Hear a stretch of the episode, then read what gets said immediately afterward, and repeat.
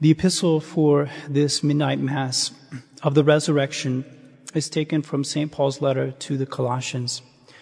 Brethren, if you be risen with Christ, seek the things that are above, where Christ is sitting at the right hand of God. Mind the things that are above, not the things that are upon the earth. For you are dead, and your life is hid with Christ in God. When Christ shall appear, who is your life, then shall you appear with him in glory. Please stand for the gospel. The gospel is taken from the 28th chapter of the gospel of St. Matthew.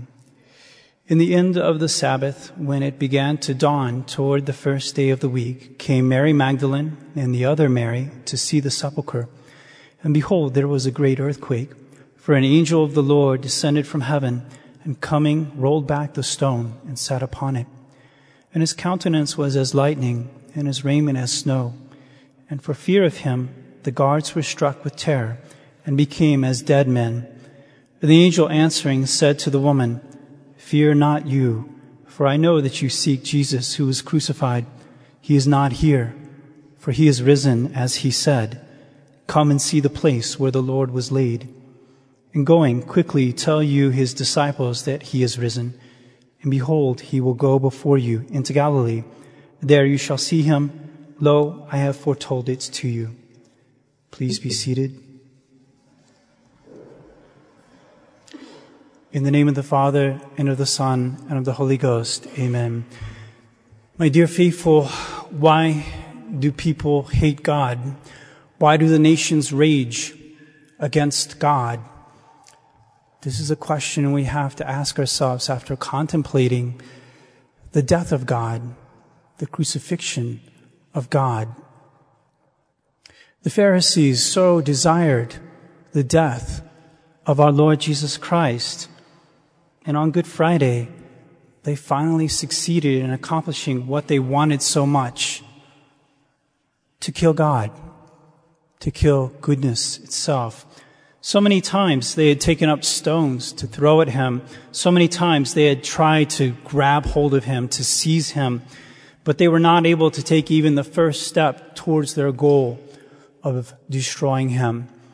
And then, as you know, on Holy Thursday night, suddenly they were able to succeed beyond anything they had dreamed.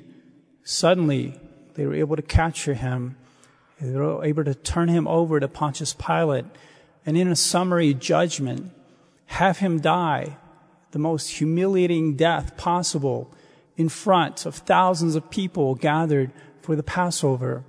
This death slated for slaves, the death of crucifixion. Why did they want to kill him? What had he done to merit such wrath?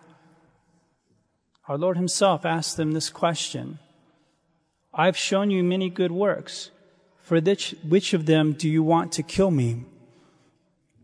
At Tenebrae on Good Friday, we heard St. Augustine telling us all the good things that Christ had done for them. He had borne with all their weaknesses. He had healed all their diseases. He had preached unto them the kingdom of heaven. He held not his peace at their iniquities that they might hate them rather than the physician that came to cure them. What was the result for all this goodness that he had done to them? Without gratitude, says St. Augustine, for all the tenderness of his healing love, like men raging in a high delirium, throwing themselves madly on the physician who had come to cure them, they took counsel together how they might kill him. And they did kill him. They murdered him. Why did they do so? What was the real reason? The reason was to save their own lives.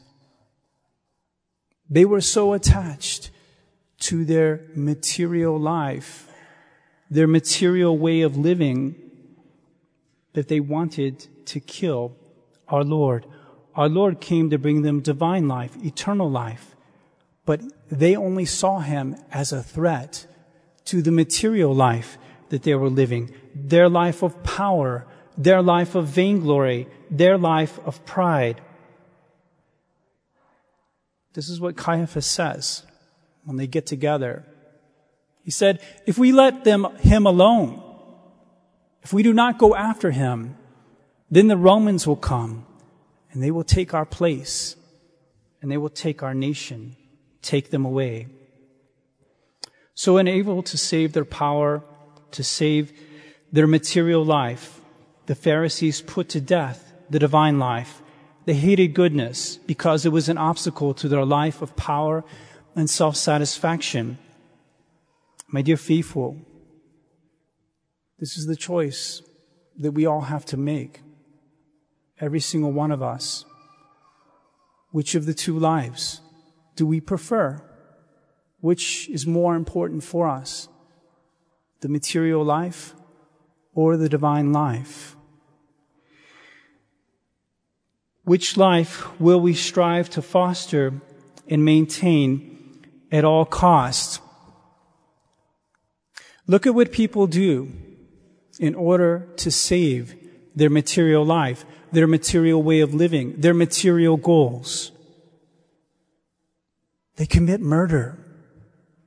They kill people in order to hold on, to clutch to their material goals. They kill their own children. They see their own flesh and blood as an obstacle to their material goals, to their career, to their pursuit of money, to the simple fact of them being able to do whatever they want, not having responsibility. They abort their own children. Some others who are so attached to their material existence, when they are no longer able to pursue a life of vainglory, a life of power, a life of pleasure, they hate their life so much that they kill themselves. They take away their own lives. They murder themselves when their life, their material existence, is no longer able to be lived. What about lies? Do people tell lies in order to hold on to the material existence? We know that our, the Pharisees lied so much about our Lord in order to murder him. They brought false witnesses before their own court to accuse him. They told lies to Pilate. They told lies to Herod in order to get him condemned. They told lies after he rose from the dead, bribing the soldiers to say that while they were sleeping, the apostles stole the body. Sleeping witnesses to say that he didn't really rise from the dead. How many lies are told by those in power in order to hold on to their power, in order to bring others under their power? And what shall we say of all the cheating and stealing that goes on in this world? Is it not done to pursue a life of greater material wealth? To highlight, to accentuate, to increase those material goals. Are not all the sins that, that are committed, are they not committed out of some desire to create a life that is more material, more pleasurable, more wealthy, more powerful, more famous? It's out of an excessive love for the material world. All the temptations that come to us as Catholics, that come to us from the world, the flesh and the devil, they are asking us to seek these material things instead of God. This is why in the end, there are only two life, types of life that are possible. The one where we pursue God or the one where we pursue, we pursue self. One where we tr- seek to promote our material life at the cost of everything else, be it God or man, or the other where we seek to promote the honor of God at the cost of all else, whether it be our pride, our pleasure, our fame, or our glory. The Pharisees hated God. The Pharisees killed God because they hated the divine life and they loved the material, selfish life. Why do I bring this all up on Easter Sunday, on this night? Because the main question of Easter, the central question of Easter is life the rising of our Lord back to life, is the pledge of our life. This is what St. Paul talks about so beautifully in the epistle of this Mass. You are dead, and your life is hid with Christ in God. When Christ shall appear, who is your life, then shall you appear with him in glory. This is a major question in our lives that we have to address on Easter Sunday. And a priest always knows that on Easter Sunday there's people here, perhaps will only be here on this night. Perhaps his only opportunity to speak to them, to reach them. This is a question especially for them. Where do you find true life? Is it in the material life? Or is it in the divine life? What happened to the Pharisees when they tried to save their material existence by killing the divine life? They totally failed. In the end, the material life cannot be saved. It's impossible to save it. We have to realize this. The material life has to die. The Romans did come. They totally destroyed Jerusalem. They razed the entire city. There was nothing left, as our Lord had predicted. Meanwhile, what happened to the divine life? Just three days after they thought that they had killed it, it rose to a new life, to a glorious life. This is something so important for every one of us to understand clearly. We cannot save our own lives. Nothing you can do can save your life if you're talking about the life of the body, if you're talking about your life here on earth, if you're talking about a life of money or fame or glory or pleasure, nothing is going to save it. Nothing whatsoever. Your material life will one day die. Those who are desperately trying to save that life are only delaying the inevitable. We rightly honor those who save the lives of others but the lives that are saved are saved for a death that will just happen later on. The saving of a life is the delaying of a death in this valley of tears. No one is able to save a life in such a way that it will never die. And this is what makes Easter so important. If you cannot save your own life, if no one can save their own life, what can you do? What is your plan B? You know death is coming. What is your plan B? What's your answer to death? The only workable plan B is in the divine life, in our Lord, who is our life. Our Lord so wants to prove to us in his resurrection that he can save our lives in such a way that no one else can. He can save our life in such a way that you will never lose your life again, such that you will live forever. You will enter into a different type of life, a life where you will not suffer, a life where you will not die. You cannot die. The Pharisees tried to save their material life and kill his divine life. They died and he rose from the dead. Why did he rise from the dead? He proved, he did it to prove to you that he can give you life. Remember what else he did, that strange sentence that we read in the Passion that I myself skip over so often. It's just kind of there, but we so easily miss it in the Gospel of St. Matthew. The graves were open and many bodies of the saints that had slept arose and coming out of the tombs after his resurrection came into the holy city and appeared to many. Our Lord himself rose from the dead and others at that same time. How strange was it for people to be rising from the dead? All kinds of people just rising from the dead. when our Lord rose from the dead. Meeting people that were, just think if, if Ben or Eric Talley suddenly just showed up for this Easter Sunday Mass.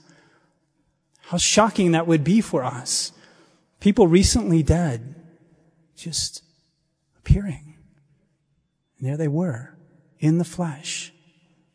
This is what happened at the resurrection of our Lord as a proof to you that our Lord has power over life and death and that he wants to give life. This is even why our Lord chose to die himself. He couldn't prove to us that he had power over life and power over death unless he died and unless he came back to life. So, my dear faithful, do you want that life that our Lord offers? Or do you want to try to save your own life? Do you want to try to save your own poor material existence, a life of fame or pleasure or glory or money or whatever? What is your choice? It should be very obvious to us. Our Lord says, Whosoever shall seek to save his life shall lose it. Whosoever shall lose his life shall preserve it. So many people have tried to save their lives. All of them have failed. Our Lord's plan B is the only plan that has been proven to work. There is only one condition to put into practice that plan for your life, and that is that you live the divine life if you be risen with Christ. If you live in Christ, you have to live the life of God over the life of the body. This is what you must do. Tonight, our Lord gives us a wonderful gift as our divine physician to help us accomplish that.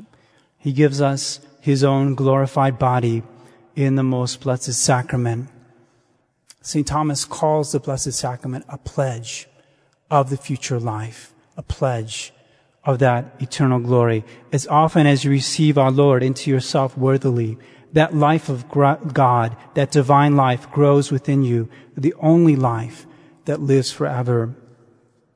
When you receive our Lord Jesus Christ tonight on this Easter Sunday, ask Him for a strengthening of that life, that He may give you that power to conquer selfishness, to live for God. He came in this world to lay down His life for his sheep, that they may have life more abundantly.